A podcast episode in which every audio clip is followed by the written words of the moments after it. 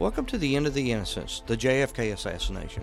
I'm your host, John Young. In this week's episode, we're going to talk about why President Kennedy had a trip planned to Texas in November of 63. We're also going to talk about a huge argument that him and Lyndon Johnson had the night before the assassination. And we're going to look at some strange occurrences that occurred at Love Field the morning of the assassination that would play a big part in what happened later that day in Dallas.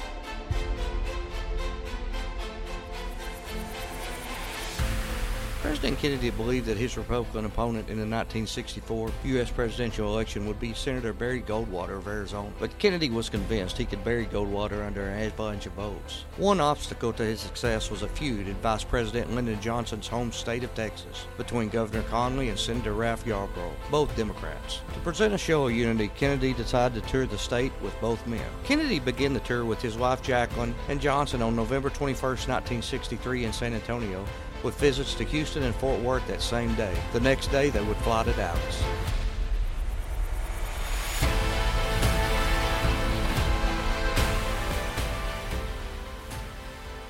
The night before the assassination, on November 21, 1963, Lyndon Johnson and John Kennedy had a heated argument in the Hotel Texas in Fort Worth. The argument was over who would sit where in the motorcade the next day in Dallas. Johnson insisted that his friend John Connally, who was governor of Texas, ride with him in the rear vehicle. And Texas Senator Ralph Yarborough, a man who LBJ despised, would ride with Kennedy in a presidential limousine. The argument that night over who would ride where in a limousine got so heated that several hotel employees and numerous Secret Service agents heard the shouting match. One Secret Service agent I interviewed in 2005 said the whole incident was strange.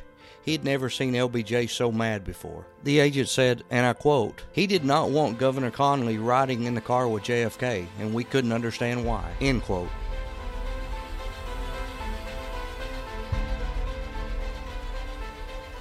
There are investigators and researchers that believe that LBJ knew about the assassination attempt that would occur the next day in Dallas and didn't want his good friend John Connally in the car with Kennedy, with fear that he might get shot also. The Secret Service agent told me that President Kennedy won the argument and LBJ stopped off furious. The next day in the motorcade, Texas Governor John Connally would ride with President Kennedy in the presidential limousine, and Vice President Lyndon Johnson would get stuck with Senator Ralph Yarborough in his car, whom he hated.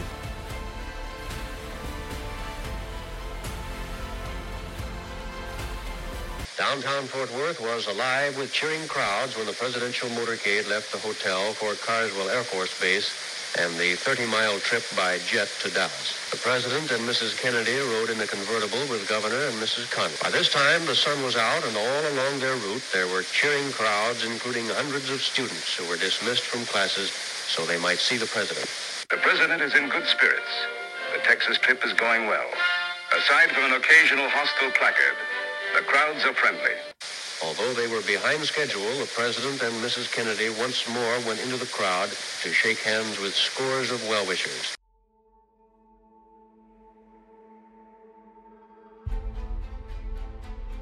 In 1963, Dallas was the most influential city in the Lone Star State, next to old rich Houston. However, Dallas also had a reputation of being a stronghold for the right-wing extremists. It was well known in the 60s if a man wanted a job as Dallas policeman, it helped if he was a member of the Ku Klux Klan or the John Birch Society. The city police and other governmental officials were filled with members of the Klan, the John Birch Society, and other conservative groups. But Dallas was instrumental in carrying Texas in a national election. So in 63, it was included on a quick political trip by President Kennedy.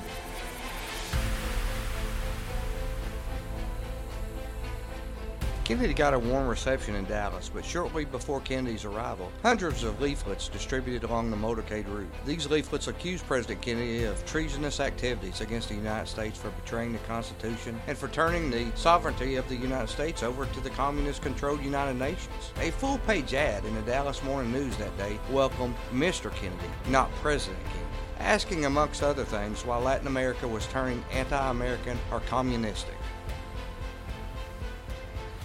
As President Kennedy's plane arrives at Dallas's Love Field, things seem to be going well, but things were about to change, and those changes would affect this country even to this day.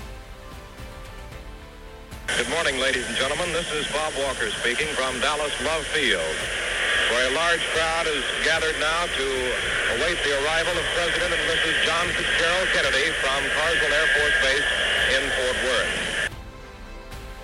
That, by the way, the plane you're seeing now is a C-123, which transported in the uh, big limousine, the famous bubble top limousine, which the President and First Lady will ride in. However, that limousine now is down in front of the uh, welcoming ramp, and uh, yes, I can see it from here, and it does not have the top up, so uh, our information from the, some of the uh, Secret Service men earlier was correct that uh, depending on the weather, if it's nice weather, no rain, top would be down. So evidently, uh, for all of you people who will see the parade downtown, you'll see a glimpse of the President and First Lady in the flesh rather than through a bubble top glass on the outside. The President has been quite pleased, I may add, in this Texas reception thus far and that there is a uh, pretty good rift going right now between Governor Connally and Senator Ralph Yarborough. Whether or not the president can heal that rift uh, remains to be seen, but he is very pleased with the people, uh, the turnout, etc., and has uh, made no bones about saying as such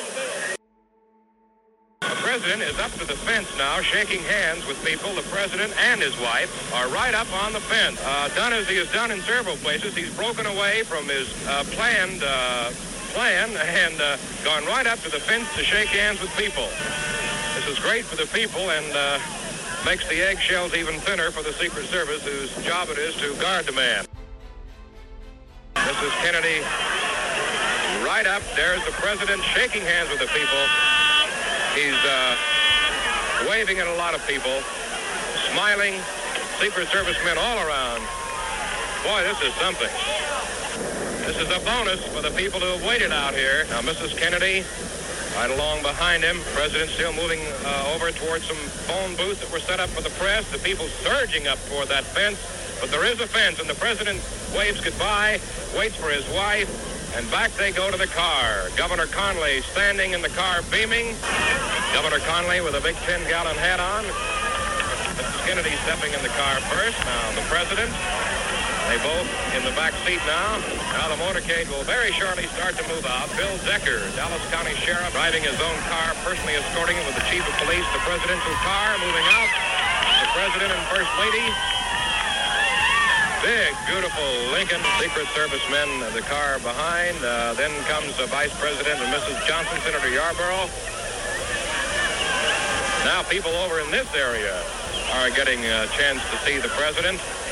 That motorcade will swing way around, go by the Continental uh, Airlines maintenance hangar, head out for downtown Dallas where thousands should already be on the street right now waiting for a view of the president and his wife. Dallas police out here in force today, doing a beautiful job of handling the crowd, along with a contingent of Texas Rangers. And I still can't get over the fact that the president and his wife broke away from the planned uh, treat to the automobile and went all along this fence out here, right up to the fence, shaking hands and talking with these hundreds of people gathered inside that fenced-off area. It was a great thrill to them and a complete surprise. The party now is uh, leaving Dallas Love Field. The three big White House press charter buses behind us getting ready to pull out. And, uh, of course, as we say, thousands will be on hand for that motorcade now, which will be downtown Dallas, uh, down uh, Cedar Springs to Harwood, and on Harwood it'll turn on Main, from which point it'll go all the way down to the courthouse area, which is the end of Main, It'll turn on uh, Houston Street to Elm under the triple underpass out to the Mart where the president talks at uh, approximately 1 o'clock. Of all the strange occurrences that weekend in Dallas, what we're about to talk about may be the strangest of them all, and it played a huge part in the killing of the president.